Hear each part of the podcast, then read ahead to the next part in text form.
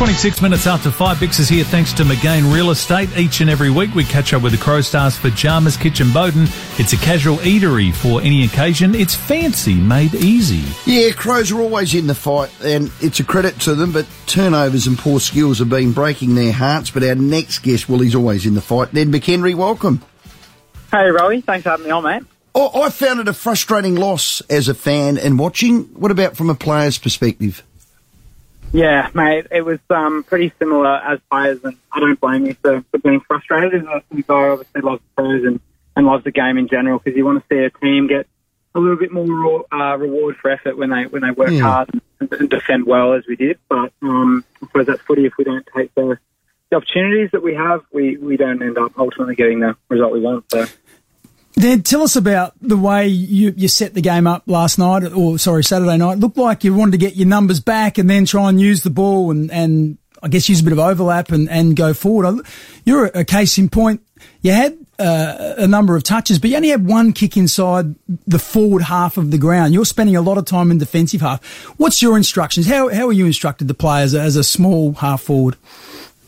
Yeah, so at times, Vic, you're right. We had we had a plus one behind the ball, which is something that a lot of teams do, and obviously that can be seen as a as a bit of a defensive move to have a number behind the ball. But it also means offensively we've we've got an outnumber at times, so it's important that we use the footy with that outnumber and try and turn the ball a little bit better than at times we have. Um, yeah, and, and there was different people on the weekend who, who had some moving parts to make that happen, and at times I, I'm a, a part of that chain, which means I play up a little bit higher up on the ground and at times on a wing, which on the weekend I did rather than just um, all, all forward. So yeah, that's kind of how that looked, and, and some of our thinking with that. Mm, And, and I guess, like you say, you're trying to create that overlap, and, you, and what that means is you've got to be in control of the ball when you enter the forward half, so you can kick it either over or around that spare player who's lurking in your in your forward fifty. Is that correct?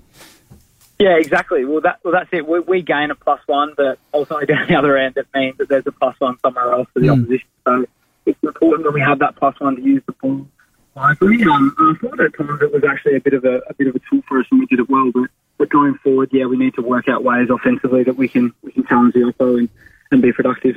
I, I guess when your fans watch and, and last couple of weeks or last four weeks, you've been kicking eight and nine and, and ten goals. Is are you confident that if this works and you can get it going together, that you can kick 14, 15 goals, which is probably what you want to get to if you're going to be a real strong finals team?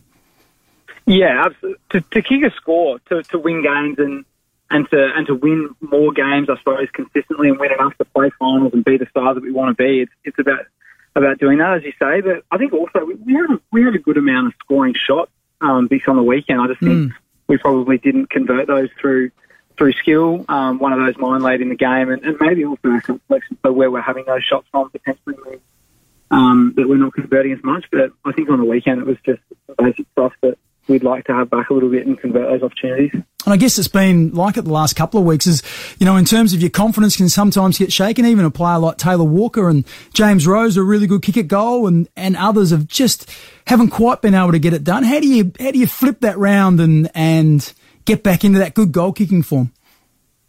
Yeah, well, one one thing I would say is we do do so much work on it, and I know that uh, would be a bit of a, a bit of a cop out comment and a bit of a cliche, but we, we really do. We do a lot of goal kicking under fatigue and, and making it more priority training to make sure we convert those opportunities because yeah, at times we, we haven't been good enough in that space. So that's one thing I would say is that we're already and, and have been doing a lot of work um, for, for a, for a big amount of time. It's not just something that we're going to look to fix up now. It's something that you know we have work behind us. So we just need to now yeah, fall back to our training, make sure we're doing it at the level which I think we are, and, and start converting those opportunities to get a bit of re- reward for everyone who's, who's obviously playing well in, in other areas of the game. A few sip and save texts along this line, Nettie. Um, is he back on the track?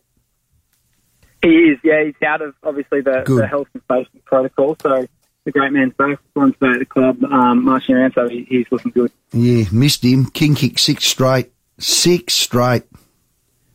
Yeah, we needed uh, we needed a bit of his his straight kicking on the weekend. Uh, he obviously converted a few, and he, he kicked the ball pretty nicely, Rowe. So a bit of a shame it wasn't wasn't out uh, that, that kind of way for us, but um, it is what it is, mate. I suppose. Okay, before we let you go, more importantly, um, how's your fishing? Are you getting any King George whiting? Are you you getting the little tub out there? Are you?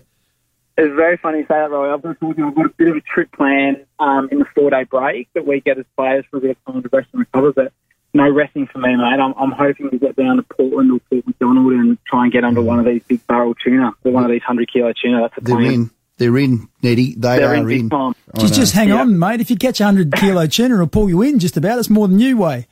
yeah, it's about double me, Vic, but I need to get, get Rory some time off and he can come down as well and um, little Jimmy Rowe as well. Oh, I'm in. We'll And go I- out and catch one of these 100-kilo ones. I weigh 108, so it won't drag me in. Nettie, keep up Strap the yourself to Rowie. We love how you go about your footy, mate. Keep it up. Thanks for your time. Thanks, boys. Thanks for having me on. Oh, you There you build go. teams around blokes like Mate, him, look, on and- and off the field, Yep, don't you? just uh, goes at it really hard. Interestingly, though, uh, playing higher up the ground and Yeah. just once again frustrating for fans. Often exiting out of D50 for Adelaide, and if you're under pressure, sometimes you don't have a chance to look. But so often it seemed to be Ned McHenry, um, Lockie Murphy, Mm. you know, those smaller guys who were there to try and give an aerial contest. And it wasn't, you know, Walker or Fogarty or, or you know, those other bigger Well, guys. time for two ruckman bigs. Well, you that got- won't be a you've got. Fogarty- Strawny and Rob. You got Fogarty, Thilthorpe, and Walker, and you still couldn't find them. Mm. Yeah, so fair I just call. don't know. It's just not quite gelling just I get correctly that. at the moment. Jama Kitchen boat and a casual eatery for any occasion. Fancy made easy brought us Ned McHenry. Before you tell us about Magain's Bix, the coaches' votes are in. Max King, no surprise, gets the 10. Callum Wilkie, who was great, gets the 7. Bradley Hill, 6. Brodie Smith, 3. Jordan Dawson, 3. And Jake Soligo gets a vote. I'm surprised that uh, Brad Hill didn't get a few more. I thought he was outstanding. Outstanding. Anyway, um, I'm I could think they got it right though. Those those guys were Good were that young Soligo got in the votes. Yeah, I think um, yeah, probably his best like game. Not probably, definitely his best game. Again, real estate. They got families lined up waiting for new homes to be listed for sale right now. So if you're looking to sell, ask them about their Magain match strategy. I'll tell you what else they do. They've also got a very strong property management business. So if you've got a rental property and you're looking for someone to look after it, they are the people to speak to. Good on Well Bix. Bix. Thank you for that. We'll see you on Friday. We're a little late for the news. Michaela's been enjoying your chat. She's next. On the other side, we're going to speak to a world record breaking swimmer in Zach Stubblety Cook.